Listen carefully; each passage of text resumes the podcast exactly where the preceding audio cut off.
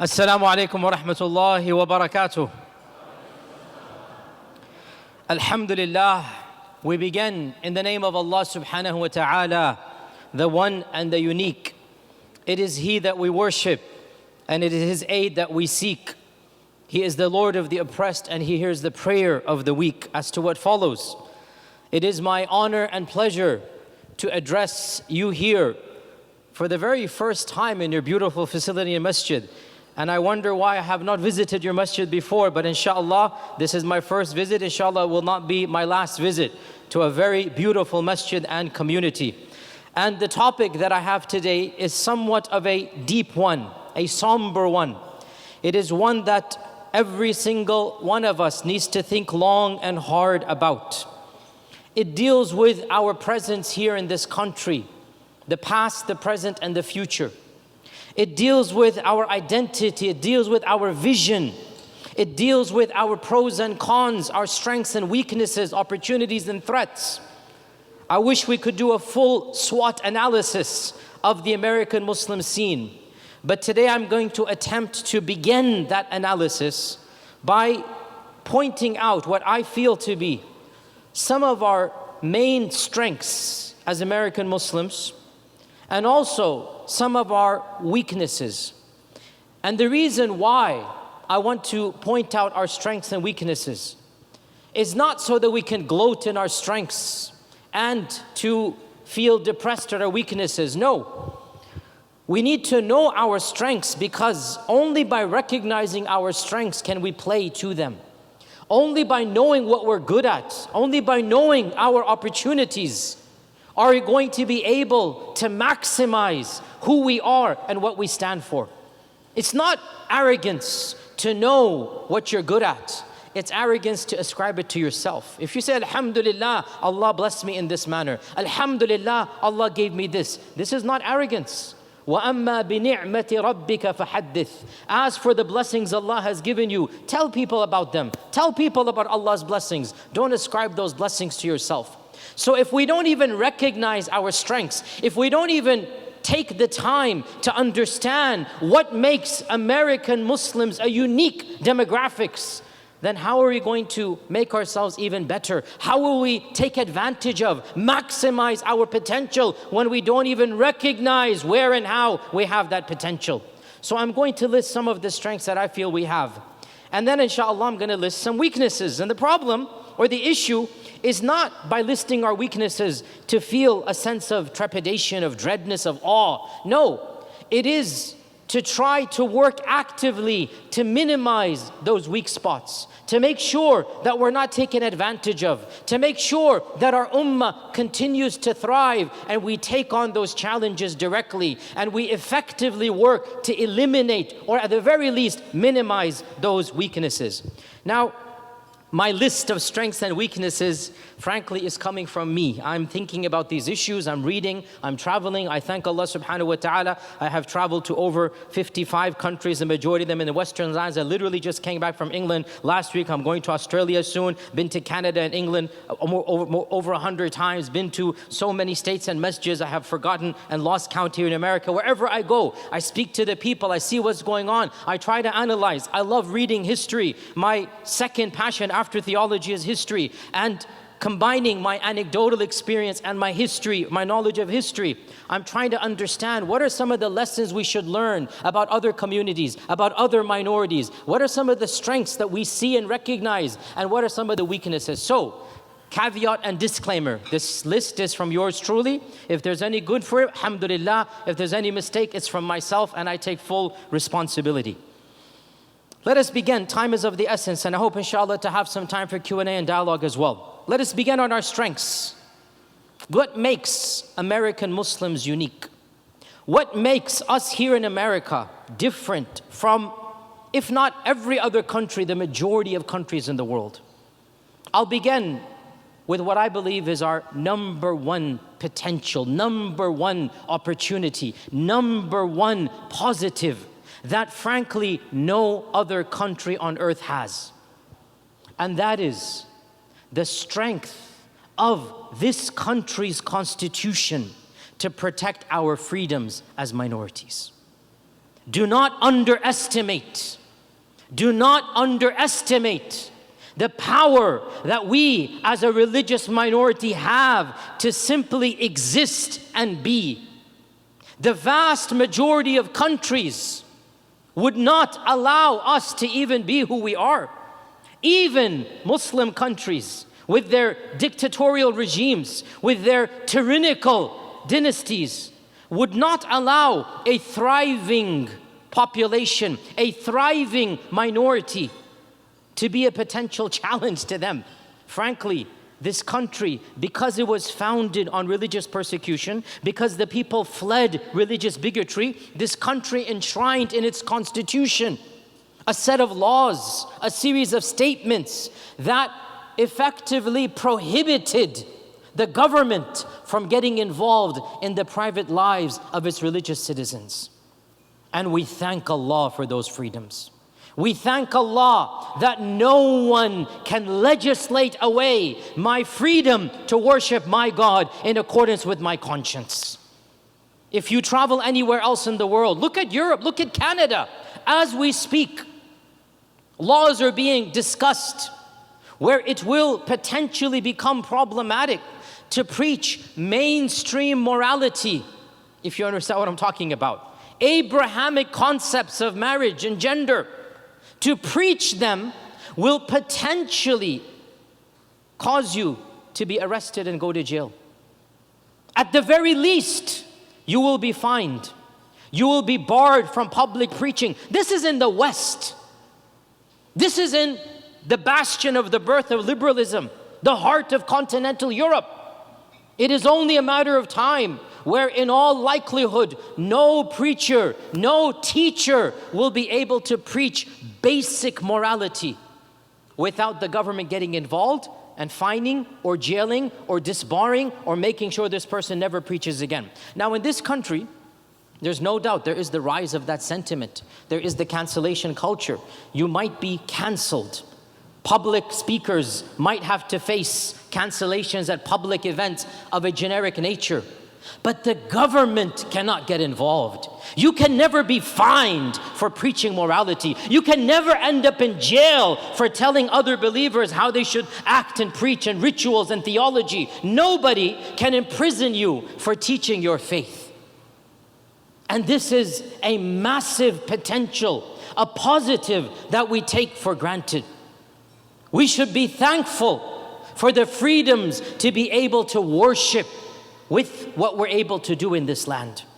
There is no other land where the government is barred by its own constitution from getting involved in the private lives of its citizens and the rituals and the theologies and the moralities and laws. In fact, sometimes the most repressive regimes are our own Muslim regimes. Let's be honest here. Sorry to be politically, you know, incorrect, but let's be honest here. I could not dare stand and preach about public policy in any Muslim land without the secret police taking me aside after the khutbah, throwing me in jail, perhaps even killing me. To give a generic khutbah in most Muslim lands, I'd have to get special permission I would be monitored. In some countries, more than 30% of Muslim countries, I'd have to get my khutbah approved. Another 25% roughly, they would give me the khutbah. I don't even have the freedom to give my own khutbah. The khutbah will be generic across the entire country, written by the politician for every single khatib to say the exact same politically neutral, defanged, de-toothed, impotent speech so that nobody is affected in any manner. As for me in this country, I don't need to get anybody's approval to stand in front of you today. Nobody has to vet what I'm gonna say. If I give a khutbah, if I give a lecture, and the FBI comes knocking on my door, threatening, asking, How dare you preach rituals and morality? I will sue them and I will win them in any court of law. The freedoms we have in this country are freedoms we need to acknowledge, appreciate, and be grateful to Allah subhanahu wa ta'ala for, especially our youth who are born and raised here and they fantasize, romanticize about other lands. And I'm not saying it's all, you know, it's all beautiful here. I'm not saying everything is fine here. Of course, there are problems. But a lot of our youth, they really have this romance of the greenery on the other side. The grass is greener on the other side. They think if they live in another, another land, it'll be better for them. And, you know, maybe for one people out of a hundred, it might be. But the default, as we've seen, you try, go live in the Middle East, go live in the Arab rich countries or any land. After a year or two, you're going to come running back here, Toba, Toba, astaghfirullah, let me just chup chap se continue living. Go ahead and try. When you have to face the dictatorships of those regions, when you can't even get your basic human services without bribes, when you can't even do any business without greasing the palms of politicians, when you're treated as second, third class citizens because you are second and third class citizens in those countries. Then you will recognize and realize, you know what? Yes, this country has its problems, but Alhamdulillah, it has its positives as well. And here in this land, sure, we have to face some bigotry, no doubt, but generally speaking, Generally speaking, what we find of justice here, we do not find anywhere else. In this country of ours, after the horrific incidents of 9 11, when the government, when federal and local agencies overreacted, understandably, we cut them a little bit of slack. I mean, it's understandable, they don't know any better. They overreact.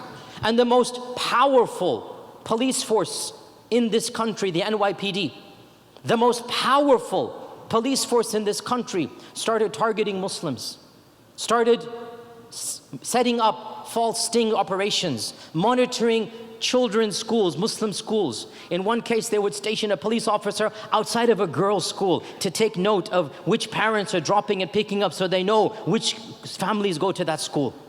They started racially profiling the entire Muslim community of New York. Because of one bigot, one racist high up in the department, that became official policy. This was found out six, seven years ago, an internal leak, it was an accidental leak, a memo was leaked. The Muslims found out, hue and cries raised, and they sued in a court of law. A minority, different skin color, different background, different religion, a minority takes its own government to court a minority sues its own police department. What other country on earth could this happen? Last year, the courts ruled unanimously in favor of the Muslim community. Fined the NYPD, slapped them on the wrist, and instituted a teaching program so that they stop being bigots and racists. The NYPD had to issue a public apology, give a sum of money to Muslim charitable causes, and institute a teaching program from top to bottom. What other country could this happen in? Again, it's not perfect, but let's acknowledge the positives.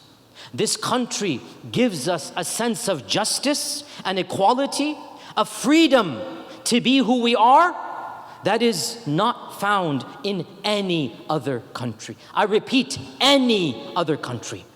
We don't need permission to gather here today to raise funds for our masjid, to raise funds for Syria, to raise funds for Palestine, to raise funds for Iraq, for refugees. We don't need any permission. There is no other major Muslim country where we can do a fraction of this without so many impediments and so many protocols and checks and balances that effectively we might as well not do anything, which is why you don't have fundraisers for Muslim causes in Muslim majority countries. Think about it. So, number one, we thank Allah.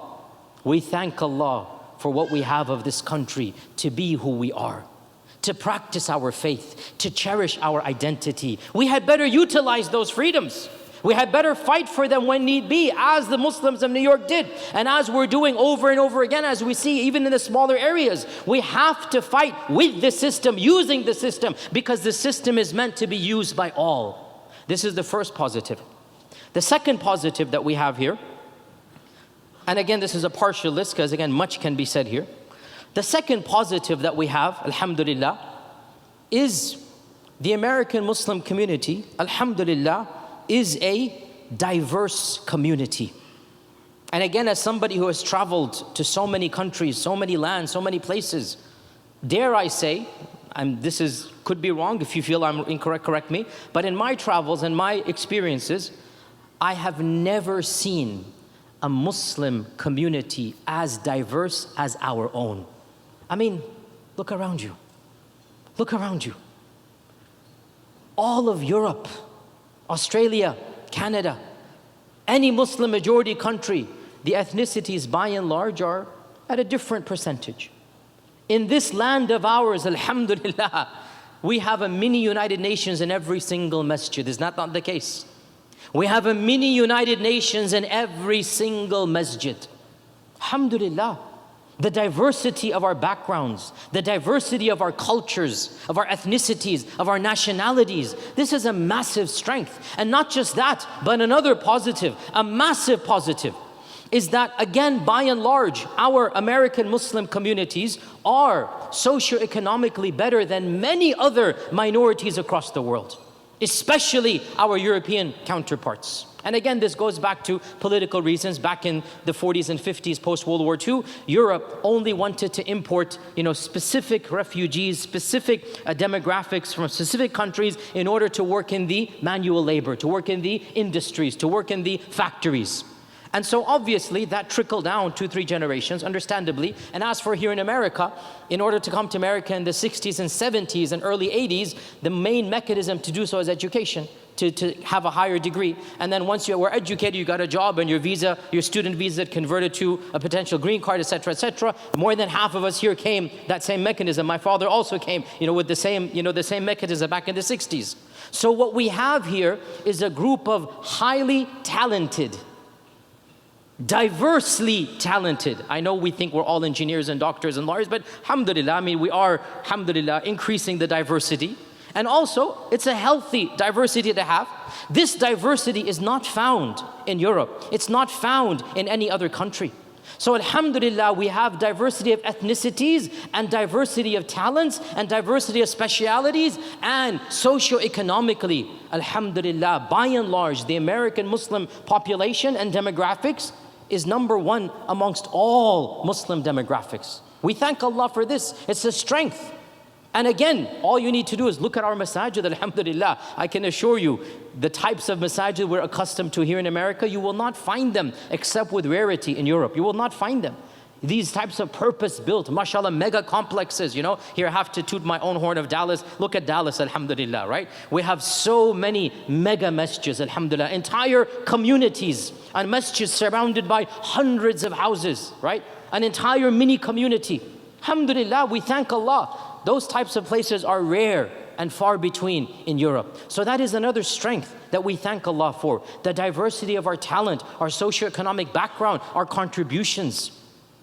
Yet another strength that we have as an American Muslim community is that we are a relatively new community. Despite the fact that our roots go back three, four hundred years, this is a win win on both fronts. We have a past that goes far, far back, far more back than any European country. Because of the slave trade, Muslims were coming to these shores from the 16, 1700s. There is no equivalent in Europe. 20% of those who were forcibly brought here, 20% were of Muslim heritage and background. We have Qurans written in the Smithsonian, date back 300 years. We have the well documented stories of ulama who were taken as slaves and brought to this land. We have eyewitness accounts of Ramadan taking place on slave plantations, of many khutbahs and Eids taking place when the quantity of Muslims were, you know, eh, eh, of a critical mass here in this land. Of course, that community was not able to pass this heritage down, but we have another positive. The legacy, the shared memory, the forgotten heritage of Islam remained in the African American diaspora. And from them came a movement it's not orthodox, it's not mainstream, but it brought the name of Islam into it. And it brought the Quran into it. And it brought the name of our Prophet into it. I mean, here, the Lost-Found Nation of Islam, Elijah Muhammad, you know, that movement. Detroit began over here. It began over here. Elijah Muhammad is from this, Elijah Poole, from this region and he starts preaching. We don't view it to be mainstream, it is eccentric, it's fringe. But Alhamdulillah, Allah blessed a miracle to happen.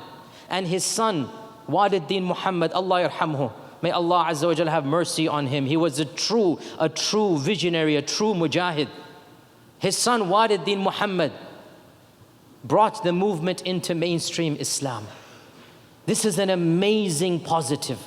We have amongst us the best of both worlds. No other demographics in the Western world can claim this. We have one third, 33% of our Muslim demographics with roots that go deep in this land. They are as American as America itself. They go back many hundreds of years. They are an anchor to us because they preceded us, they laid the way for us. And we thank Allah for that.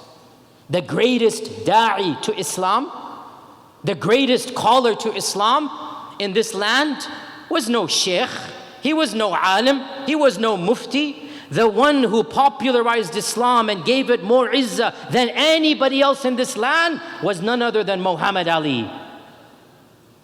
Muhammad Ali, the boxer, he made his name the name of the Prophet so that the name of the Prophet becomes a respected name.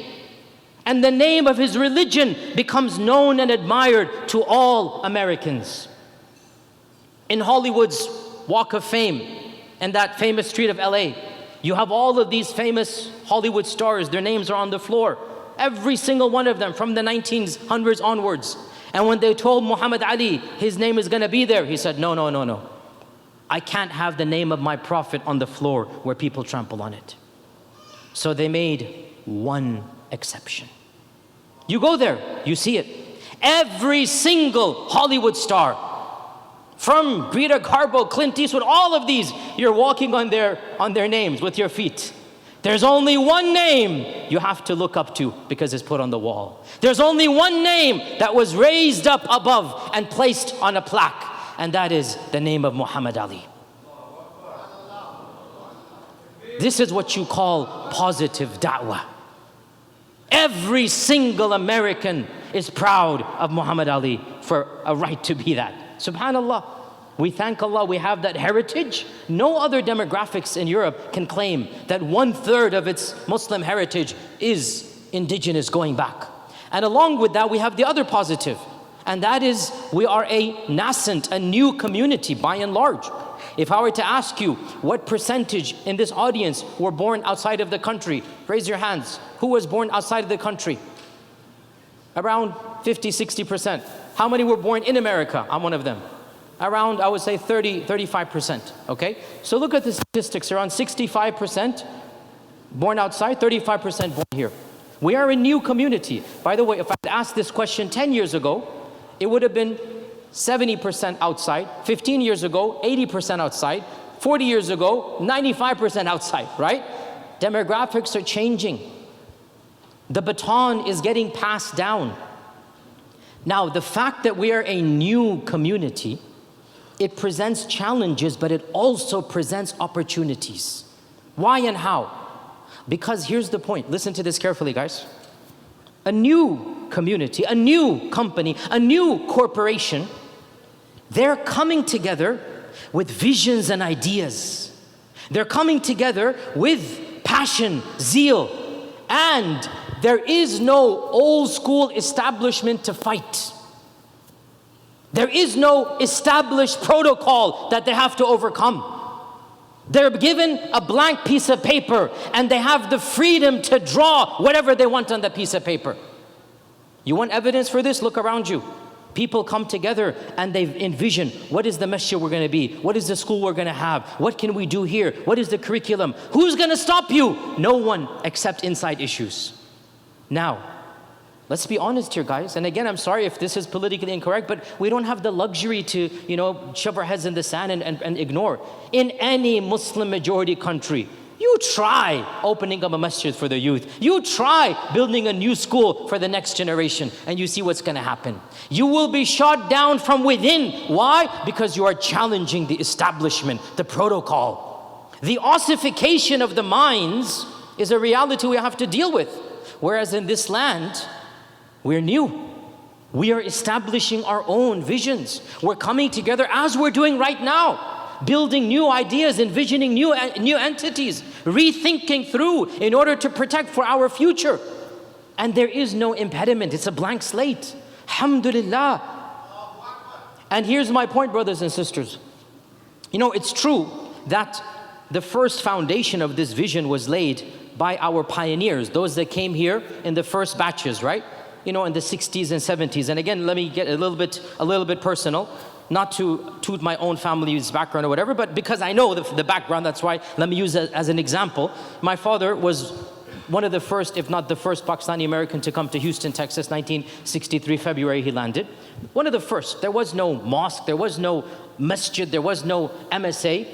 My father did not come here to be a preacher. My father does not have a clerical background. He's not a mufti alim. He came to get a master's in education and biology. The goal back then, as the goal many of you had as well, we'll go study and we're going to go back home. Well, we all know what happens, that going back home never happens, so here I am, okay? So, by the way, anybody amongst you who still has that vision, just go ahead and put it in a box and lock it up and continue with your lives, okay? Just be real, flutter back to earth and get on with life. Stop this romanticization. There's positives here, there's positives positives there. And the positives here, generally speaking, outweigh the negatives. That's the reality that I'm trying to push home over here. So my father came 1963, no idea of, you know, any type of Islamic activism. Your average Muslim, not something, you know, he's no trained scholar, nothing. But then Ramadan comes along and it's time for Eid. By the way, youngsters here, interesting anecdote. If you wanted to call back home, forget cell phones. You couldn't even call your family back home. I didn't know this. My father told me this like a decade. I had no clue. To make an international call, you had to schedule a slot with a special operator in New York. Some of the elders are shaking their heads. You remember this day. I, I, didn't see it, but I'm not that old. But you had to make a spe- scheduled call. You call up the operator, say, We are going to call Pakistan on Sunday at 3 p.m. Can you please be on standby? You would then call the operator. The operator would call the one, fa- the one phone in your whole neighborhood in Pakistan. They would know you're waiting for that phone call, right? And the operator would call, they would call your mom. So literally, it's a three step process to speak with your family back home for a few minutes, and it's gonna cost you an arm and a leg to do that. Thank Allah for cell phones as well, guys. And by the way, forget moon sighting, forget Eid and whatnot. They wouldn't even find out it's Eid until a week later. Think about it. There is no communication.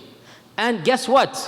Again, my dad told me this. You know, many years ago. I just couldn't believe this, these stories. And these stories need to be recorded, by the way. These stories, you need to record them for the youth to understand the problems of the first generation, to uh, make them appreciate the struggles you went through. And let me be very blunt here the elders amongst you that are still alive, those that founded these masajid, those that were here in the 60s and 70s, honor them, interview them, record them, give them prizes and awards. They are the ones, after Allah's blessings, they laid that foundation. Because of what they did, we are able to stand here today.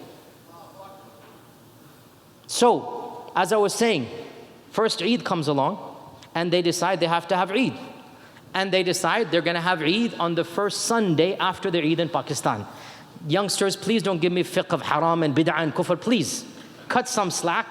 It's a different world. Keep your ultra fanaticism and lock that as well. It's a different world. It's not ideal. They didn't have the luxury to pray Eid on the day of Eid. They're busy, all of them are working, they're paying for their own education. They had to pray Eid on the Sunday because back in the 60s, America was a Christian land. Everything was shut on Sundays. There was no job on Sundays. There was no school on Sundays. So the only time graduate students are able to come together is on Sunday. And so they performed Eid, forget moon sighting, the first church Sunday after the Eid of Pakistan. That's what it was. And my father tells me this that subhanAllah, 1963, I guess this would be August or something. The first Eid of Houston takes place, and a grand total of three graduate students come.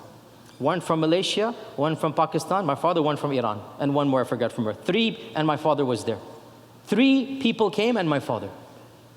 And they had it in the public hall of the University of Houston and they look around, who's going to lead salah? There is no sheikh, there is no alim. They look to my dad like, you called us, you lead the salah. My dad's like, I've never led a salah in my life. Well, you called us, you lead salah. So he led the first Eid salah in Houston, Texas, 1963. 45 years later, Allah blessed his son to go study 10 years at the Islamic Seminary of Medina and come back a trained scholar. And the masjid that he founded eventually became the Islamic Society of Greater Houston, ISGH, which now has a grand total of 45 masajid under its umbrella. And ISGH invited me to give the Eid khutbah when I returned from Medina. And they rented the Rosemont Convention Center in Houston. And I gave that khutbah, and my father was sitting in the first row. And I said, 45 years ago, my father gave the first Eid khutbah in this city with a grand total of three people. And never in his wildest dreams, never in his wildest imaginations could he have ever thought that 45 years later, my son is going to give up his engineering degree go and study Islam overseas, come back and lead an Eid khutbah in the convention center of Houston, forget three, with a grand total of 35,000 Muslims. In one generation, brothers and sisters. One generation. And by the way, that was a few years ago. By now, the number of Muslims is probably double that. This is what I call potential. Potential in one generation from three to 35,000.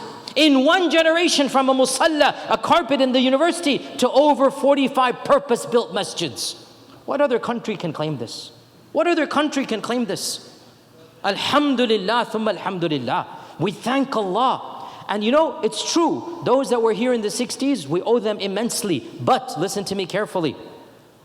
This generation is the last foundational generation.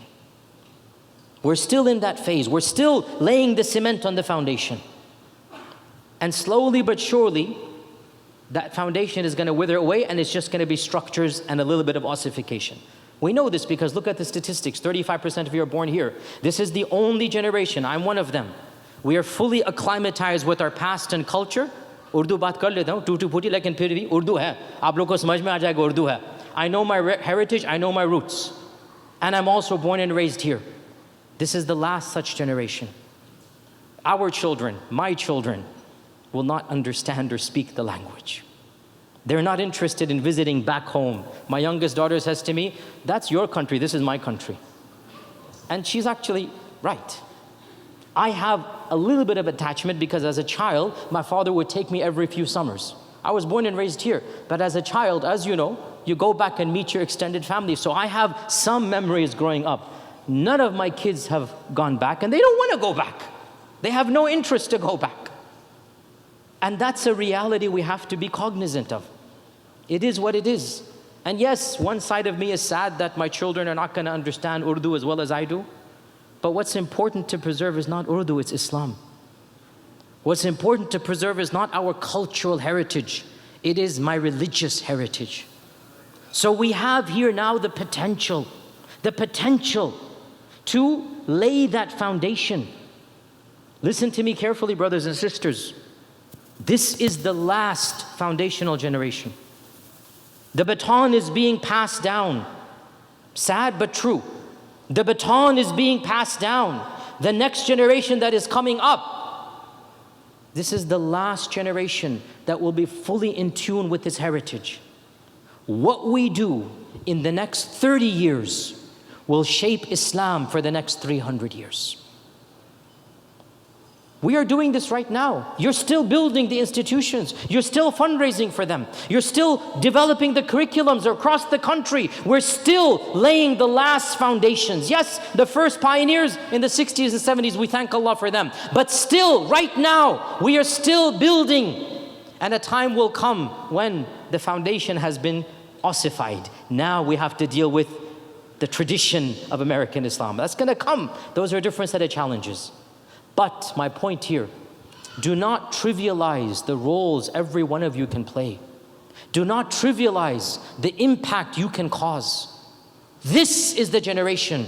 No other place on earth will give you access to this potential to shape the future to lay the foundations and preserve the heritage of the future. No other land I can think of is giving you on a silver platter the means, the opportunity. and the outline and plan. Here, do whatever you want. And the sky's the limit because in every arena we can carve out a new foundation. Whether it's in politics, whether it's in journalism, whether it's in medicine, whether it is in education, whether it is Islamic activism. We are now laying the foundations, creating the vision, and every one of you can have a role to play that will impact for many generations to come. Do not trivialize that. Just like those that came in the 60s and 70s, like my father, they had no such plan to do something Islamic. But you know what? They saw an opportunity and they took it. He founded the first MSA in Texas. He didn't come to found the first MSA. He founded the first masjid, the first Sunday school. That wasn't his vision. He brought in the first Imam and Molvi Sahib from Darul Uloom coming to, to, to Houston. That wasn't, he's still, mashallah, there. My first, you know, Maulana teacher, still there, my 77 years old. My father was the one that brought him there. It wasn't his plan, but you know what? There's an opportunity. Somebody's got to do it. Let's do it. Now, all of you have an opportunity as well. Now, you have that potential. So, do not trivialize your role right now. Allah has gifted you to be in the right time and the right place and the right generation to cause an impact. As you go to sleep at night, don't think of Hollywood and Bollywood movies. Think of your grandchildren and what you can do now to protect their iman. Think of what you can build institution wise, legacy wise, vision wise. Think of what you can create to contribute to the positive Muslim space around us. Because you have been given that blank piece of paper and the sky is the limit. These are some of the positives. But we also have some negatives.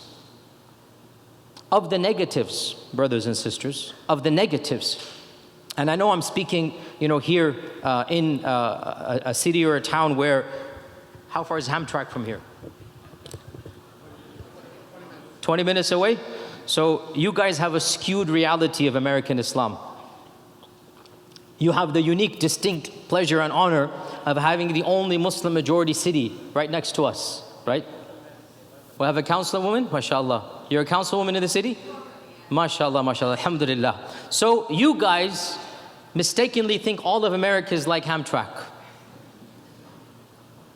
We are very grateful and positively jealous of the fact that you have a Muslim mayor, majority Muslim majority council as well, right? And Muslim majority city, alhamdulillah. But the sad fact of the matter is that our statistics are a bit dismal. And we have to be aware of this. Michigan is an exception. Hukum khas la yuqas alayhi. is an exception. In all of America, we are, frankly, less than 1%. That is really, really, really low. In all of America, Muslims are less than 1%, unlike Europe. There are places in Europe, some areas of Europe, if you go to Antwerp, you go to, you know, I was in Antwerp earlier this year, subhanAllah, like 30% Muslim in some of those places, 40%. Some regions in France and Marseille and, and Nice and, and, and the suburbs and boroughs of Paris, like 80, 90% Muslim. East London, you would think you're in back in Pakistan or Bangladesh if you've been there, right? They have quantity and percentage, which we don't have. And that is a negative. That is a negative. Especially in Michigan, you might think we are, no, you are a majority in some areas in this state. Alhamdulillah for that. But as a country, we are quite small. And that is not healthy because 1% generally speaking, cannot impact the broader public, and that's not healthy. And to make things even more unhealthy, we became a talking point between the two parties of this country. And when you are less than 1% and you become on the agenda for a voting party, that is not healthy, generally speaking. When you become a talking point and you are less than 1%, if you know your history, that is terrifying. I don't want to say more than that, but if you know your history, it's not a positive sign overall. And we did become a primary talking point between both of the parties. When Hillary has to bring her token Muslim on and show him, and the other guy, let's not mention his name here, he who, he who shall not be named, the other guy literally drags us in and says, let's ban Muslims from coming here. And the crowd goes wild. I don't know these Islam's guys and I don't want them here. And the crowd goes wild. That is not healthy. Frankly, it is terrifying if you know your history. When you become a talking point and you are less than 1%, I don't want to say more than this, but it is, we have to make sure, actually, if we're 1%, we should not be discussed by the candidates, to be honest, because we are not worthy of a national debate at 1%. Really, we're not. Once you become 10, 15, now we start. But no, at 1%, it should not be a presidential slogan. Simple as that. But we did become that, and it, is, it has its negatives. Another negative that we have, another negative that we have, and this is actually a negative that is really sad because we shouldn't have it. And it's not an external negative, it is an internal negative. Another negative that we have is that despite the fact that we're only 1%, unfortunately, we are divided amongst ourselves. And these divisions, some of them are antithetical to our Islamic identity and heritage. And this is why it is so sad.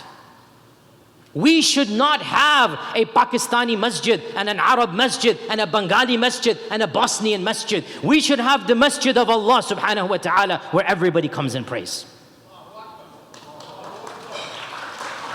We should not be divided along nation states, which were the irony of ironies created by the colonizers post World War I. These divisions are completely figments of imagination. And every one of you sitting here should know that, brothers and sisters. The borders of Iraq and Syria, the borders of Lebanon and Palestine, the borders of India and Pakistan and Bangladesh, who drew them? The colonizers. People who didn't even speak the language, people who are outsiders, people who ruled over us, rampaged, raped, people who pillaged from us. And then when they wanted to leave, they took out this imaginary map, drew these imaginary lines, and carved and distributed and handed us out like pieces of a cake to various superpowers. And here we are, deaf, dumb, and blind. I'm sorry to be blunt, slurping up the visions of colonizers and taking pride in an invented and created heritage that is not even ours. I'm sorry, but enough is enough. What we are proud of is our Islamic identity. And if you wish to say, Alhamdulillah, I speak Urdu, I no problem. But the minute your nation state becomes your primary identity, the minute you start looking down at other people's nation states, shaitan has won and you have left the realm of permissibility and entered the realm of jahiliyyah. This is the essence of jahiliyyah. My tribe better than your tribe. We don't have tribes anymore, we have nation states. And we're already 1%. In this 1%, now we're going to start dividing based upon fictitious lines. I'm sorry, we need to get rid of this. As I said, there's an element that is permissible. Yes, you know, I like my cuisine, alhamdulillah. I like my kurtas, I speak Urdu, okay. But that doesn't make me a better person. And the minute I think my ethnic heritage is better than somebody else's ethnic heritage, this is the essence of jahiliyyah. I'm not saying this, the Prophet said it. He said, Four things from Jahiliyyah, they're supposed to be gone, but shaitan will cause them to remain in my ummah. Four things, they're Jahiliyyah. Jahiliyyah means pre Islam, ignorance, paganism. Four things should not be in my ummah, but shaitan's gonna keep it. Number one was what? Being proud of your ancestry and heritage. This is what nationalism is. We need to eliminate the disease of nationalism from our hearts. Come together as Muslims united. Stop the internal politics and the bickering of my group versus the other group simply because of an accident of birth that I and you have nothing to do with. Also, a little bit more awkward, but it needs to be said the divisions that are sectarian in nature. Now, this is more awkward, and I'm not going to go into the details, but I'm just going to point out Sectarian differences are of a different ballpark and a different nature, and no doubt, sometimes we have to agree to disagree. But even this needs to be done with wisdom and upon protocols. And I've given a more detailed series of khutbahs last year called Dealing with Sectarianism, part one, part two, part three. You can listen to them online. And I tackled the issue of sectarianism in a different manner. Even if we strongly disagree with other segments of the community. First and foremost, we have to have wise scholarship to tell us where a disagreement is strong. Fact of the matter is, the bulk of our petty disagreements between mainstream movements should not mean anything. The fact of the matter is, the majority strands, I don't want to be too specific because I don't want to get in trouble, but let's just say the majority movements that we're all familiar with at the grassroots level, all of them are upon good and khair. None of them are evil. They're all upon good and khair. You choose your movement and respect the other movements, no problem. We all come together to build the masjid, we all come together to build the school. Sure, sometimes there are ideas and ideologies that we disagree with, and it per- perhaps it's healthier to have two masjids. Okay, even if we have two masjids, if somebody has a deeply different theological belief about the Quran, the Sahaba, about others, understandably, maybe two masjids is healthy for the time being. But even if we have two masjids, we shouldn't preach hatred of the other. We shouldn't make the other a priority. We shouldn't blame our woes and problems on the other. We shouldn't bring up the other over and over again. There is a way to teach positively without teaching negatively. You can teach love of the Sahaba and leave it at that. You don't have to go beyond that. So we need to marginalize preachers of hate in our own ranks. We need to marginalize those who take these sectarian differences and make them the end all and be all. We don't need that in our communities and societies. There's ways to disagree in a civil manner. And here's, here's the difficult point, brothers and sisters. At times, we're going to have to learn to work together, God forbid, for the greater good. Put aside our differences. When some evil politician is coming, when the government's going to do some ridiculous policy, when the NYPD is going to, you know, uh, profile all the Muslims, we don't care whether they place their hands here, here, or here. We don't care about aspects of theology. We have to learn to come together for some platforms for the greater good. And that requires a level of intellectual maturity that, frankly, is lacking, frankly, let me say this, in some of our religious leadership. And for those religious leadership, we need to marginalize those voices of hatred. This is a problem that we have to deal with the problem of division. This is another problem. A third problem we have, and again, time is limited, so let me just make this inshallah the last one, then I'll finish up and open up the floor for some discussion inshallah. The third problem that we have, which is indeed a difficult one, and there's no easy solution to this. the third problem that we have, and this problem is probably, probably our biggest one, and it is existential in nature. The first two were not existential. There are problems, but you know, we're dealing with them. This third one is existential, meaning it threatens our existence. That problem is the fact that our next generation is leaving the faith in percentages that are extremely terrifying. Now, I'm sorry to be blunt. I don't want to come to another new community and talk about awkward topics, but you know, us not talking about it is not going to solve the problem. The only way to solve the problem is to first acknowledge it exists, to bring up a really awkward topic, to lay it out there in front of all 1,000 of you, and to ask you to start addressing the elephant in the room. When I was growing up, I was born in the 70s, grew up in the 80s. When I was growing up, you know, not everybody's going to be a good Muslim. Many of my friends went here and there, did things they shouldn't have done. But the fact of the matter is, I don't know of a single person in my batch that left Islam. Not a single. Sure, when you're a young boy, young girl, may Allah forgive you, do things here and there. But eventually you come back and you raise your family as Muslims and you're proud to be Muslim. Alhamdulillah. But what I'm seeing of the next generation, it is terrifying me. The stories that come to me on a regular basis. I'm the imam of my community, the resident scholar of my community. The emails that come to me. Every week, a mother or father is emailing me. Sheikh, my son wants to leave Islam. Sheikh, my daughter's down there. Sheikh, this. Sheikh. Unbelievable. Now, this is a broader problem. We're not the only people facing it, by the way. Actually, this is the problem of the West. The fastest growing religion in the West When I was growing up, we would hear it all the time the fastest growing religion is Islam. I would hear it at every ISNA convention, every ICNA convention. This was the staple. They would pick up the newspaper and they were legitimate titles back in the 80s, you know, fastest growing religion is Islam. We would be say this with pride. Well, those were the good old days. No longer is the fastest growing religion Islam. The fastest growing religion is what? No religion. No religion. Already in Europe, in many countries, they are already officially, officially majority non Christian. In some Nordic countries, more than 70% of the people surveyed said they don't believe in organized religion. More than 70%. Unbelievable. In England, check this statistic out. England has around 7 8% Muslims, right? That's a good number, 7 8%. In London, it's like 15%, but the country, 7 8% Muslim. Okay, that's a good number. Anglicans are like 70% Anglican, right? So 70% Anglican, another, you know, 15% Catholic, whatever. So you have like 80% technically, nominally Christian, and 7% Muslim. Listen to this.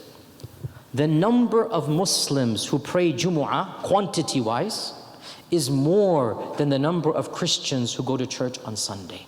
Now we say, Alhamdulillah, Muslims go for Jumu'ah, but the flip side, what does this imply?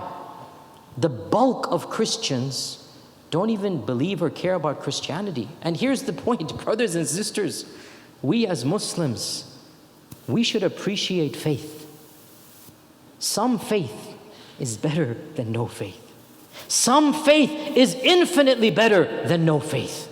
We would much rather have a person as a neighbor who believes in God, who fears a hereafter, who has in his heart, I have to make hisab for what I'm doing. We would much rather have some morality, and I'm not saying everything is good. Obviously, we know they have negatives as well. Then the narcissism, the hedonism, the bacchanalianism that is rampant in these cultures and lands.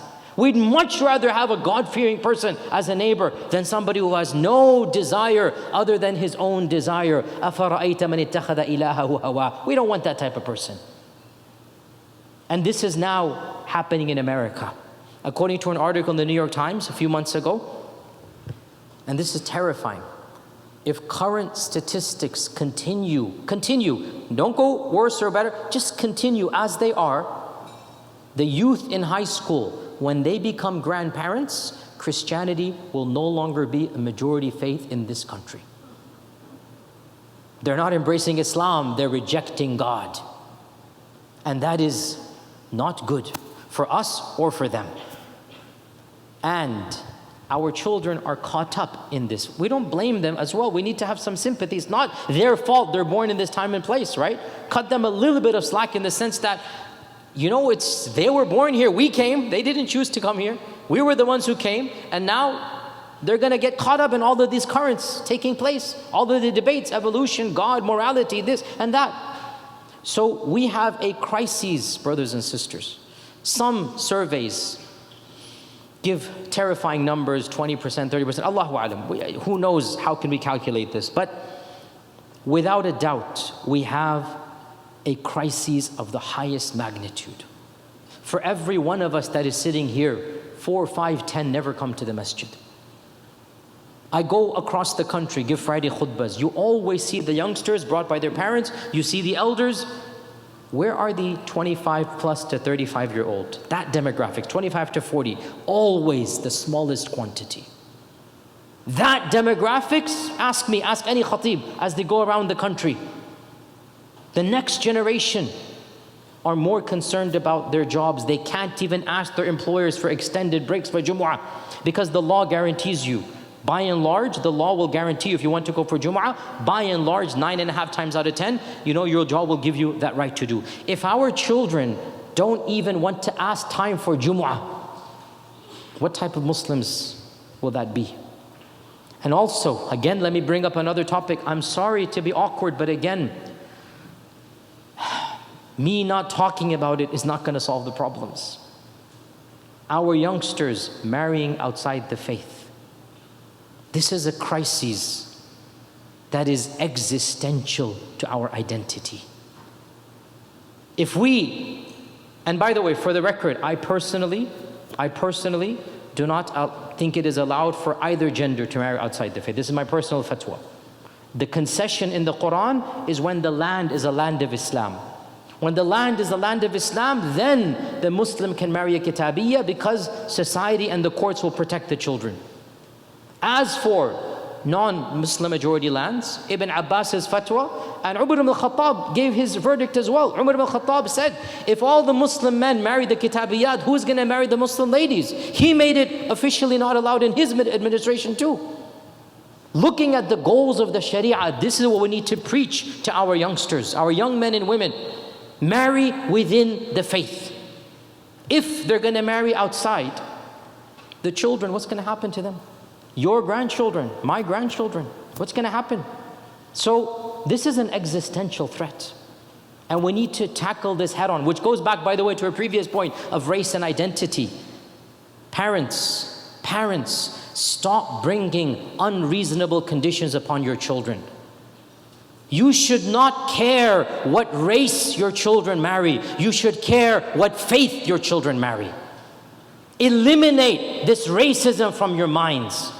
Allow your children to marry within the faith of any race. Welcome diversity of race, but draw the line at faith. If you are going to make the halal difficult, guess what? The haram is accessible for your children. So, parents, let me be blunt here lower the bar. And frankly, again, let me just make this disclaimer to or make this statement here. Those of you from Pakistan, from Egypt, from Bangladesh, whatever you might be, do you not understand your children have more in common with somebody of a different ancestry born here than they do with somebody born back to where you were born? I.e., a Pakistani American like myself has more in common with an Arab American than I do with somebody from Pakistan. Isn't that the case? Our children are creating a new culture. So why should they follow your culture when it comes to their spouses? When you're going to raise the bar of halal, they're going to turn their backs and haram is accessible. So have frank conversations with your young daughters and sons. Be accommodating. Allow them to choose their partners within the faith. Lower the bars of marriage because zina is everywhere. It's much better that you help them in halal Stop the conditions. When you were a teenager, the world has changed, right? Don't say, I also went through this. No, you didn't. I'm sorry to tell you. There were no cell phones, there was no internet. Morality was at a higher percentage back in the 70s and 80s. Things have changed. So, this is an existential threat a threat of identity, a threat of Islam, a threat of agnosticism, a threat of absorbing values counter Uh, uh, antithetical to our religion. And we see this at every single major controversy. And I don't have an answer, I'm sorry. I don't have an answer. What I do know, we have to make a concerted effort to address the challenges of the next generation, to talk to them at a level and with a language that they understand, to empathize. It's not their fault. They're absorbing the values of broader society. It's not really their fault, it's our job. And the way forward is not to demonize their questions, it's not to shut them up, it's to get down to the level and understand, empathize, contextualize, and most importantly, develop Iman in their hearts. You see, that's a deep topic here, but I have to say one thing. And inshallah, after this, I'll pause and open up the floor for some Q&A. One of our issues and problems is that we don't prioritize the love of Allah and the love of His Messenger enough. And we think Islam is just a bunch of rituals and a bunch of commandments to memorize. Our mother Aisha radiallahu anha, she has a beautiful statement. Listen to this. She said, if the first revelations that Allah sent down in the Quran were to give up alcohol and to give up zina and to give up gambling, the Sahaba would have said, no way we can give up alcohol, and no way we can give up zina, and no way we can give up gambling. But Aisha radiallahu says, the first revelations were about Allah subhanahu wa ta'ala, were about qiyamah, were about iman. And when iman was strengthened in their heart, then Allah revealed, give up alcohol, and the Sahaba threw alcohol themselves out the streets. Now, When I was growing up, may Allah bless my parents in that generation, but for me, Islam was about McDonald's is haram, gelatin is haram, dating is haram. That's what Islam was. All fun that my friends are having is haram for me. Islam becomes a list of don'ts, not even do's. Don't do this, don't do this, don't do this. Alhamdulillah, that generation did what they needed to do and we were it, but we can't repeat that. If you are not going to inculcate the love of Allah in your children's hearts, then they're going to question every single commandment. But why did Allah say this? But why did the Prophet? But why? But why? But why? And guess what? We don't have an answer for every why. There isn't a you know why and if. And why do we pray five times a day? I don't have an answer. Why do we face this direction? Because Allah said so. But that's not good enough for somebody who doesn't love Allah. So rather than concentrate on the long list of don't do this and don't do this and don't do this, we need to flip the script. Why do we believe in Allah? Why do we love the Prophet ﷺ? Why is he a role model for us? You begin the dialogue and discourse with love, with compassion. You teach them the meaning of religion. You teach them the akhlaq of the Prophet. Then when iman is strong in their hearts, then you come and tell them, oh Allah said that is haram. Oh really? Okay, if Allah said so, I have to obey Allah subhanahu wa ta'ala. You flip the script on them. And that requires a whole change in our discourse of religion, of how we present the religion, of how we talk to, uh, to our youth about the religion. But again, much can be said here. But I think our biggest problem really is this existential threat of keeping our children within the faith. And that is why this is my final point, inshallah. I've said that three times, but this is my actual final point, inshallah. This is unscripted, just comes from the heart, inshallah. So hope it goes to the heart, inshallah. I don't, I don't have any, you know, uh, notes in front of me. Just stuff that I'm thinking about all the time. We are here today, from what I understand, to you know, see this project and to help take this project further. As somebody who travels and studies and reads, it's projects like these that are seminal in protecting the identity of our youth. I'll tell you why. I'll tell you why. Because Islam is not just a bunch of commandments that we memorized. Islam is not just throwing your kids in Sunday school and they memorize the du'as and they know the arkan of salah. No, not at all. Islam is a lived experiential reality.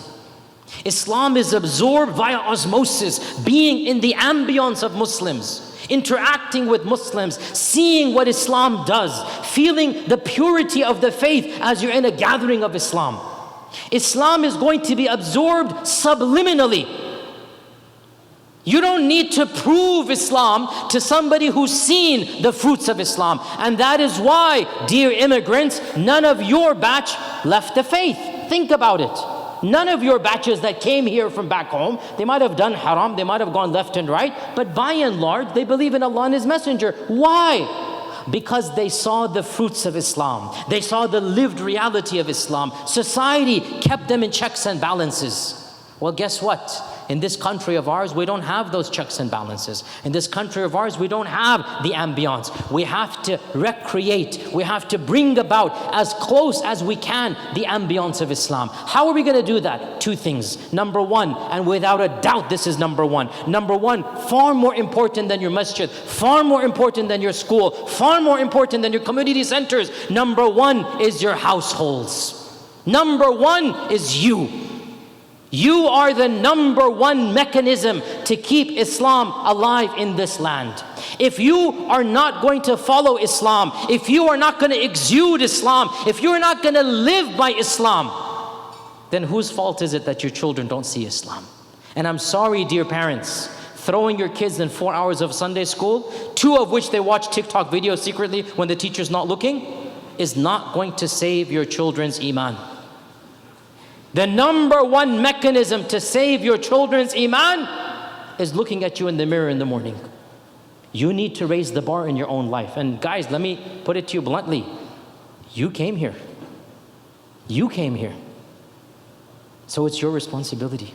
I mean, it's halal to come here. Alhamdulillah, we're living the life. Alhamdulillah. The fact that you are here, that I am here, again, sorry to be awkward. We are in the top 1% of the globe. I mean, I'm sorry to put it to you, but we are. Look at our lives, look at our lifestyles. 99% of the world would be jealous to live like we live. The cars that we drive, the houses, the amenities, no civil war, no bombs dropping, the safety, the security, our pantries overflowing with food, clean water, you turn the tap on. 99% of the globe would be jealous because we made it. Walillahi we thank Allah for that. But hey, with privilege comes responsibility.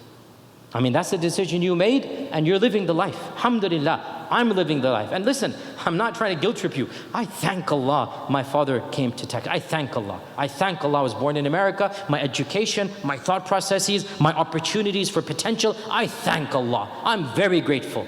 But with that privilege comes, comes what? Responsibilities.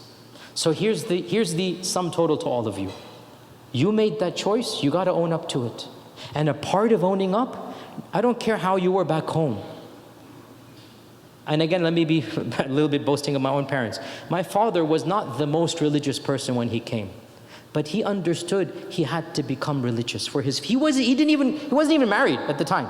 He didn't even have us, but he understood there is only one way to protect this faith. And so he became extra religious. He became somebody who would go to the masjid, found the first masjid, do the first khutbahs, this and that. And so my entire household, childhood is associated with the masjid, with the community, with this, this and that. That's what happens when you have a love for the deen. That's on you, oh parents. You have to make a decision and a commitment to raise the bar in your own life. There is no salvation writing a check to your local masjid. No. Number one is you. You, you, and no one else. You have to be a better Muslim. You have to raise the bar. You have to exude Islam, walk the walk of Islam. And when your children absorb those values, insha'Allah ta'ala, when they come of age, they might go through some left and right as teenagers do. They might slip up and fall, and you know what? It is what it is, and may Allah forgive and guide. But generally speaking, if you have left them a good role model, a template, when time comes for them to repeat that template, i.e., when they get married and have kids, the only template they will know that was successful was yours. So they're going to return to the fitrah and the asl that you taught them. Remember this point, dear parents. Don't lose hope if teenagers go a little bit left and right. I hope they don't, but if they do, love and dua. If they do, gentle admonition. Don't cut them off. If they do, the goal is not to win the war, it's to win the battle. The goal is long term, not today. The goal is 30 years from now. The goal is when you're gone from this earth, they'll remember you. That's the goal. Don't fight a battle just for today. Fight it for 30, 40 years. Fight it for your grandchildren. Think long term. And generally speaking, if you left a good template, your youngsters will eventually return to that template. So that's number one. And number two, which is why we are here, and it is the number two, I'm not going to sugarcoat, because number one is you, nothing replaces that. But yes, number two is this this community, masjid, school, this ambience, you need to protect these institutes. Not for the sake of the ease of Jumu'ah, not for the sake of parking, not for the sake of having nice iftars, no, you need to again rethink through what the purpose of these structures are. The primary purpose of these structures are fortresses of Iman for your children and your grandchildren that are yet to be born. This is the primary purpose here. Remember this point when you come here, when you donate, when you dedicate. Go back to the parents' generation of the 60s. Go back to the elders here. They could not even imagine what is happening. But had they not done what they had done, had they not built those foundations, we would not be here to revel in the fruits of what they themselves planted. Now the baton is being passed. It is now in your hands. The cement is still being laid. The foundation is still wet. You have the opportunity to contribute to that foundation. And as I said, this is the final generation because after this, khalas, is going to then be a, a totally different set of dynamics. So, my appeal to myself and all of you, my appeal, take advantage of your potential. Take advantage of being at the right time, the right place, the right generation, the right land, the right background, and do something. Do something for the sake of your future, for the sake of your akhirah, for the sake of your children and grandchildren. What are your talents? What are your strengths? What can you contribute? Think about it. Ask yourself and then volunteer or start something or begin something or talk or do something that will give back to the community that will protect your own family and grandchildren after you. Brothers and sisters, brothers and sisters, Allah subhanahu wa ta'ala, Allah subhanahu wa ta'ala has told us that we are shuhada'a ala nas. We are witnesses to mankind. Allah is going to ask us, what did we do to preach and teach to mankind? Allah is going to ask us the role that we played. And I thank Allah that this country, this land, this era is giving me the opportunity to play a massive role. I could not imagine doing a fraction of what I have done in any other land, any other society, any other era. And if I can do it, so can you. Maybe not in the same field, there's no competition. I need you to do things, you need me to do things. Come together as a team, we're all on the same side. And that is the side of Allah subhanahu wa ta'ala. We all have a role to play, we all have a talent and strength we can give to. And put together, there is no other demographics like the American Muslim community. We can rise and shine and be a beacon of light, not just to our fellow citizens, but to all of mankind. We have that potential, and that is why Allah subhanahu wa ta'ala put us here on earth. Kuntum khayra ummatin ukhrijat nas. We are the best of mankind. And dare I say, living in this land, being American Muslims, insha'Allah ta'ala, we have the potential to be the best of the best. May Allah subhanahu wa ta'ala allow us to rise to that potential. Wa jazakumullahu khairan. Wassalamu alaikum wa rahmatullahi wa barakatuh.